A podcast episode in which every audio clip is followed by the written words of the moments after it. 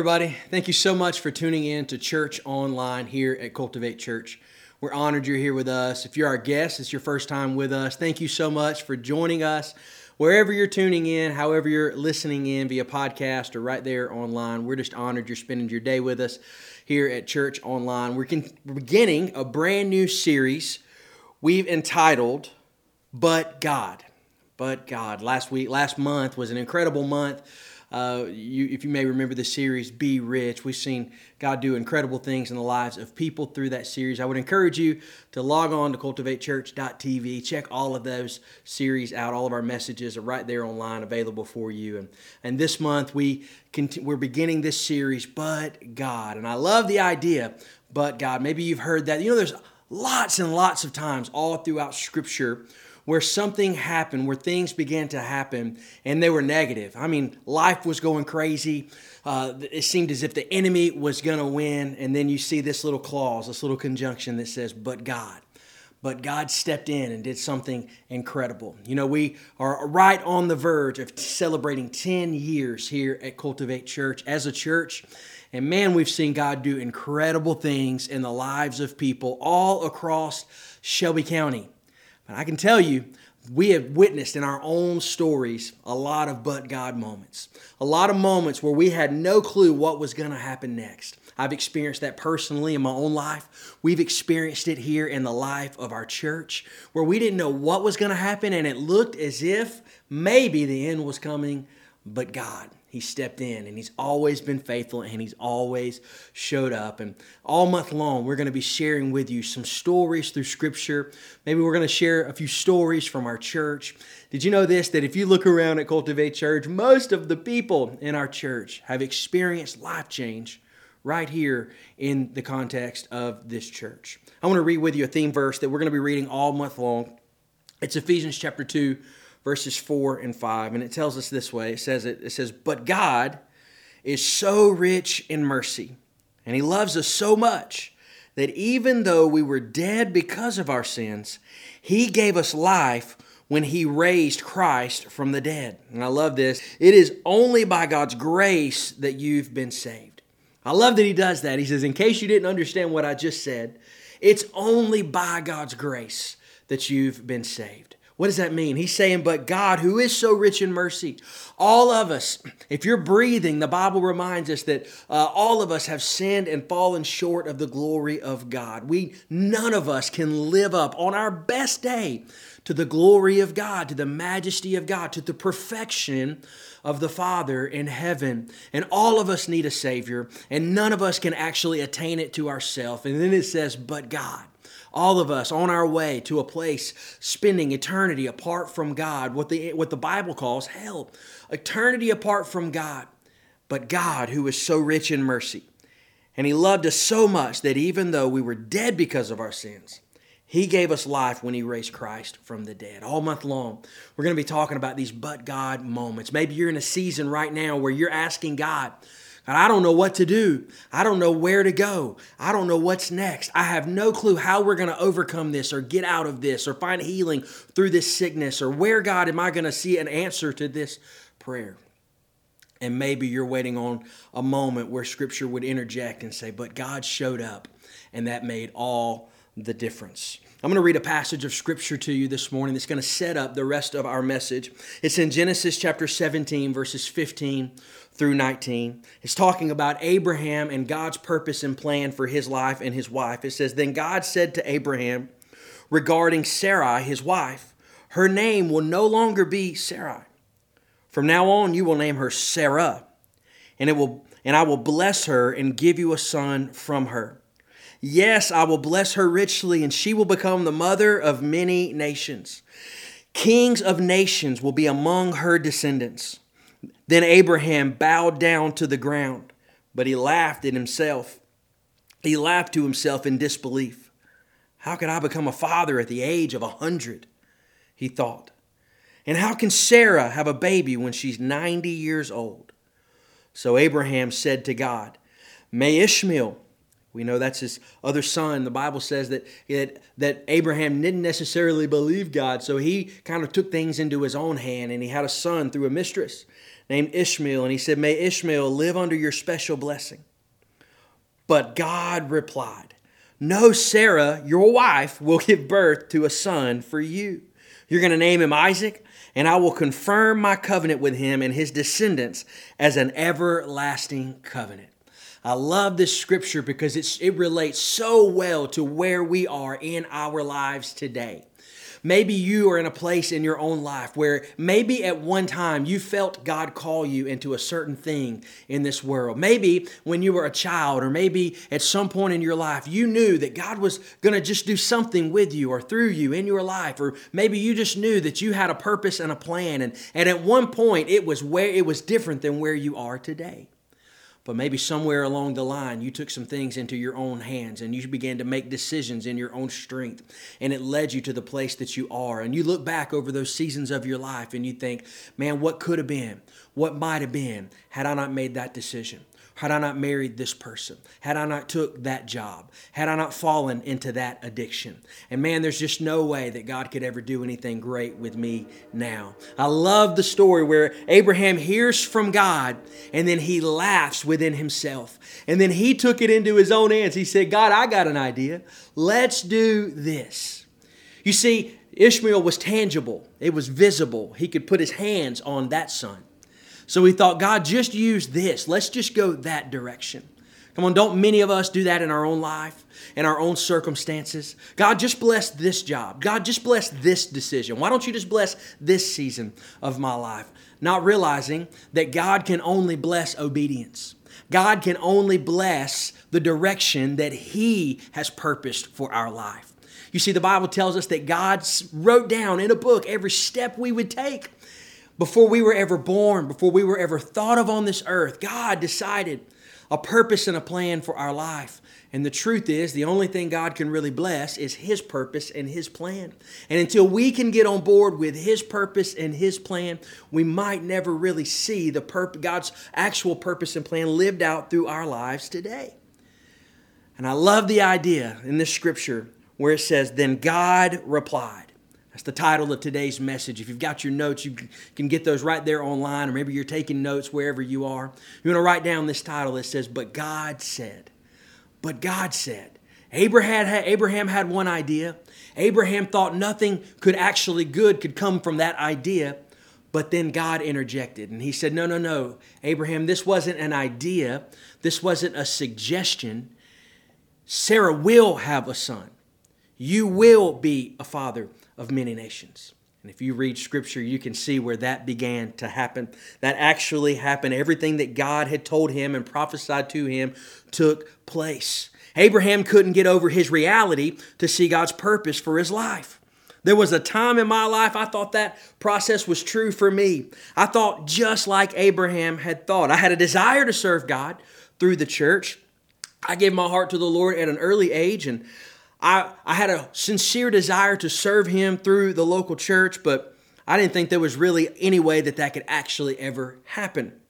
Maybe you think the same thing that it's too late, that you've already ruined your marriage, that you're already too deep in addiction, that you're already too deep in anxiety or depression to ever accomplish anything for God. It's true that we can read truths like Ephesians chapter 2, but not feel it in ourselves, isn't it?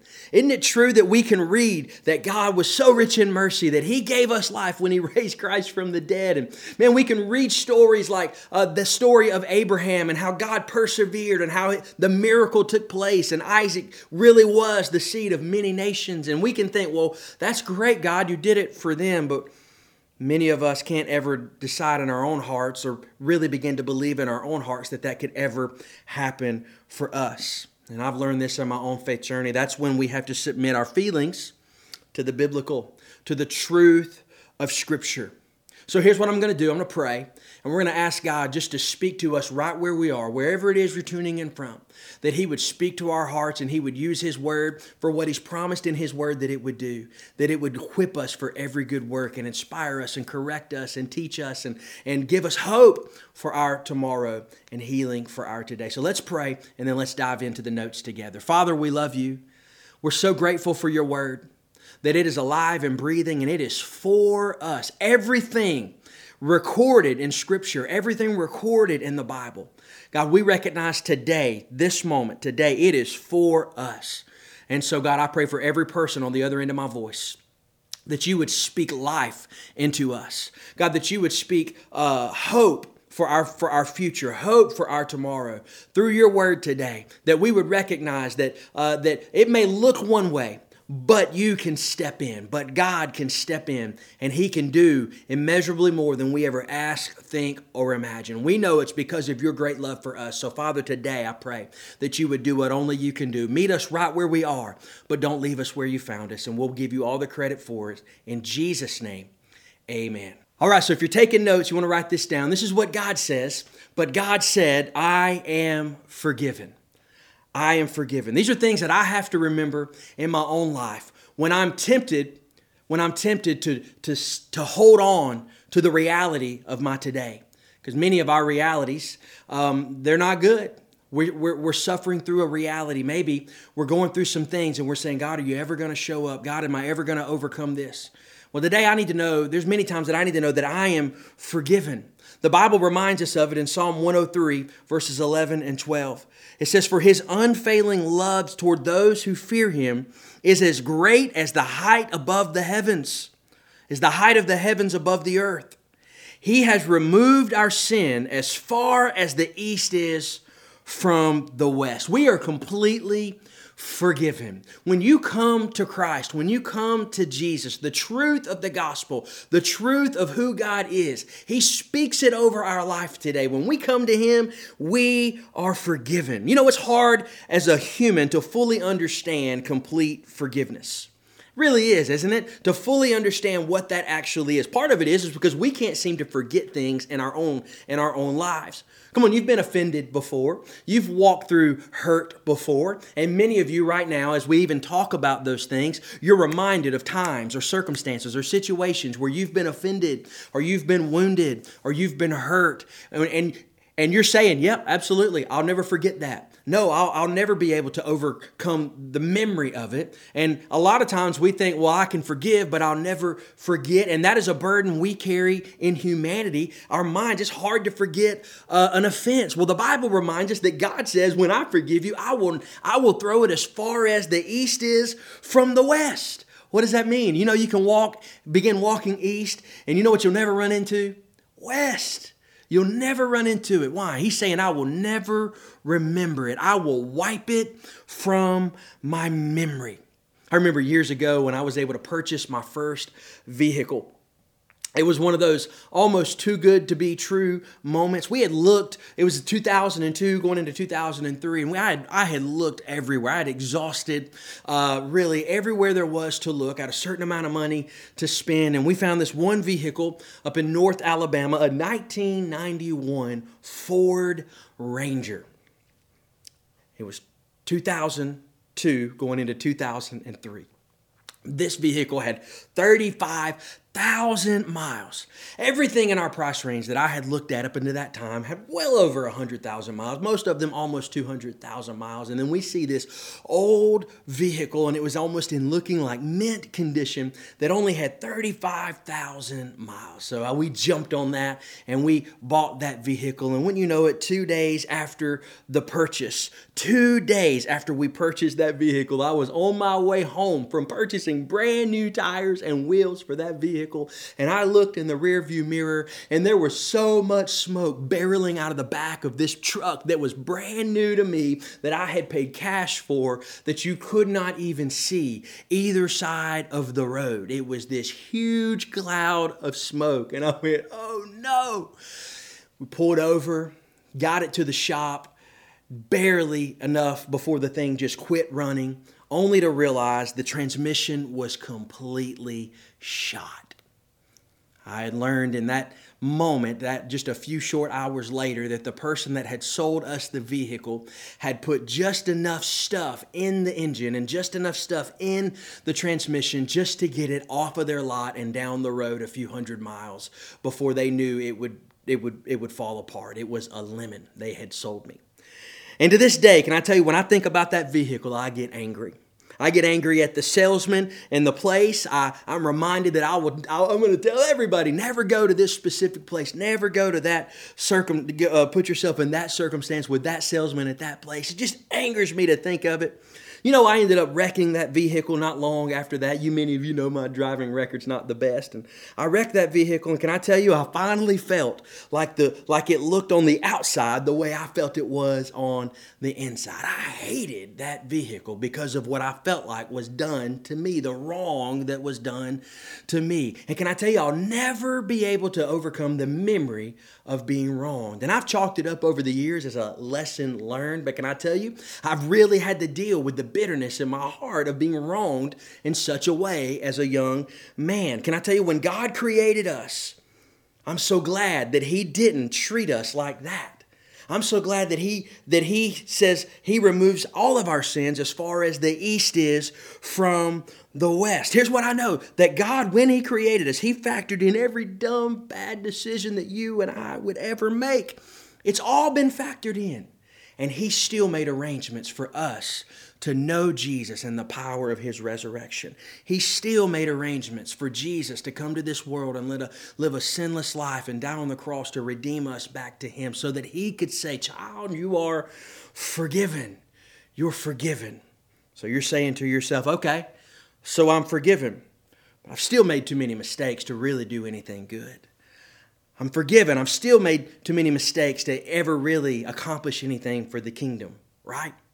You know, just a few weeks ago, we were in an all team meeting at our church, and, and that's a meeting that we host here at our church, uh, one of our campuses, every month for all of the leaders that lead teams here at Cultivate Church. It's about 25 to 40, 25 to 30 to 40 people, depending on the week who can make it. And, and we've got all of our leaders, and we just invest in them, and we spend time with them, and we pray together, and we ask God to just guide us and direct us and lead us as we lead our church. And we were uh, in a special moment where we were just kind of sharing our stories because we've added so many people to our teams over the over the last few months, and we were just kind of getting to know one another and just sharing God's stories in our own lives. And Daniel Odom maybe you know him. He spoke up, and, and it was just a, a powerful moment for me specifically as a pastor of this church because he just told everybody who he was. And many of you, if you don't know him, Daniel helps lead our Celebrate Recovery every Friday night here at Cultivate Church. And, and he's in a room full of leaders in this church. And, and he stood up and he said, You know, he said, God's completely changed my life. He said, There was a day I never dreamed I'd be in a room like this surrounded by people like this. He said, I used to come to this church on a bus from a recovery program. And look what God has done in my life to this point. Here I am leading a ministry, helping people overcome their own hurts, habits, and hangups. And I was just reminded in that moment, this man used to come to this church. He was brought on a bus through a rehab program in the uh, in the city of Birmingham, and God radically changed his life. He wrote, he knows that he was completely forgiven, and now he, along with a, an incredible team of, of other guys and other women, lead a ministry every Friday night that was birthed from his passion to lead others and help them overcome their own habits and hurts and hangups. And it was all because he recognized that, you know what, I haven't gone too far. I haven't done too much. There's nothing that God can't overcome, and there's nothing that God can't turn for my good and for his glory. I'm recognized that, that in Christ, through Jesus, I am forgiven. That's a great thing to remind ourselves of when we know that we're walking through seasons of difficulty. Maybe you're here today and you're in that season. You're in a difficult season in your marriage. You're in a difficult season in your life or in your finances or in your uh, in an addiction or or in depression or in anxiety and you just don't know if God could ever do anything good. But God in his love provided a way for us to be forgiven. And maybe you recognize, okay, I'm forgiven, but I still don't think I can do anything. Well, you need to know number two, I also know that I'm valuable. I've learned that I'm valuable. Not only am I forgiven, but I have a purpose. I am useful to the kingdom of heaven. The Bible tells us this in Romans. He says, We can understand someone dying for a person worth dying for. We can understand how someone good and noble could aspire us to a selfless sacrifice. But God put his love on the line for us by offering his son in sacrificial death while we were of no use whatever to him.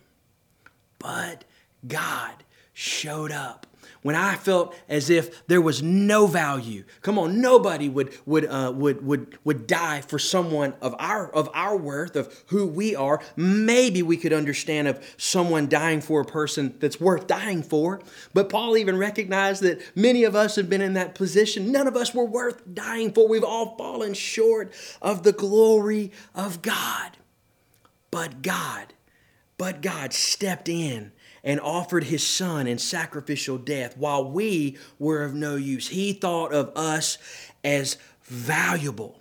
Now, I know this something's only as valuable as what somebody's willing to pay for it. You know that. Many of us have we we know that in our life. And maybe there's some things that you'd be willing to pay for that there's no way I would be willing to pay for. I'm a big Braves fan, and many of you know this. We just won the World Series. You know, like the biggest game in all of baseball. Y'all, it's been 26 years since we've won the World Series. So I've pumped. And I remember when we, uh, a few weeks ago, when we knew that we were going to go to the World Series, I had, uh, I was going to purchase tickets because I like, man, it may be another 26 years before we ever get back to the World Series. So I had like literally 12 different people ready and we were all logged in and exactly 9 a.m. when the tickets were to go on sale. And I thought, surely just by the sheer number of us that are logging in, surely some of us can get tickets at face value because we had already heard that tickets were going going through the roof. So we knew that if we could log in and be some of the first ones to log in, maybe we could get lucky enough to get some tickets. And as big a fan as I am, I had a limit or I, I, might say that my wife had a limit of what I could spend on some tickets, right? Or what I was willing to see them, to go see them live at the field. We all logged in 9 a.m., and just a handful of us got in, and within seconds, the cheapest ticket available was $500 for the nosebleed section. Now, obviously, there were thousands of people that were willing to pay that. I was not willing to pay that. I couldn't go to a World Series game without taking one of my kids, and so that meant at least a minimum of thousand dollars. And then you're gonna uh, pay for parking. Parking was like three hundred dollars, and and then you're gonna probably have to get a hotel room. So you're talking thousands of dollars laid down to go see a ball game. And as big of a fan as I was, it just wasn't something that I was willing to pay. But obviously, thousands of other people were willing to pay for it. You see, something's only worth what someone's willing to pay. The Bible reminds us in Psalm 139, it says, How precious are your thoughts about me, O God. They cannot be numbered. I can't even count them. They outnumber the grains of the sand.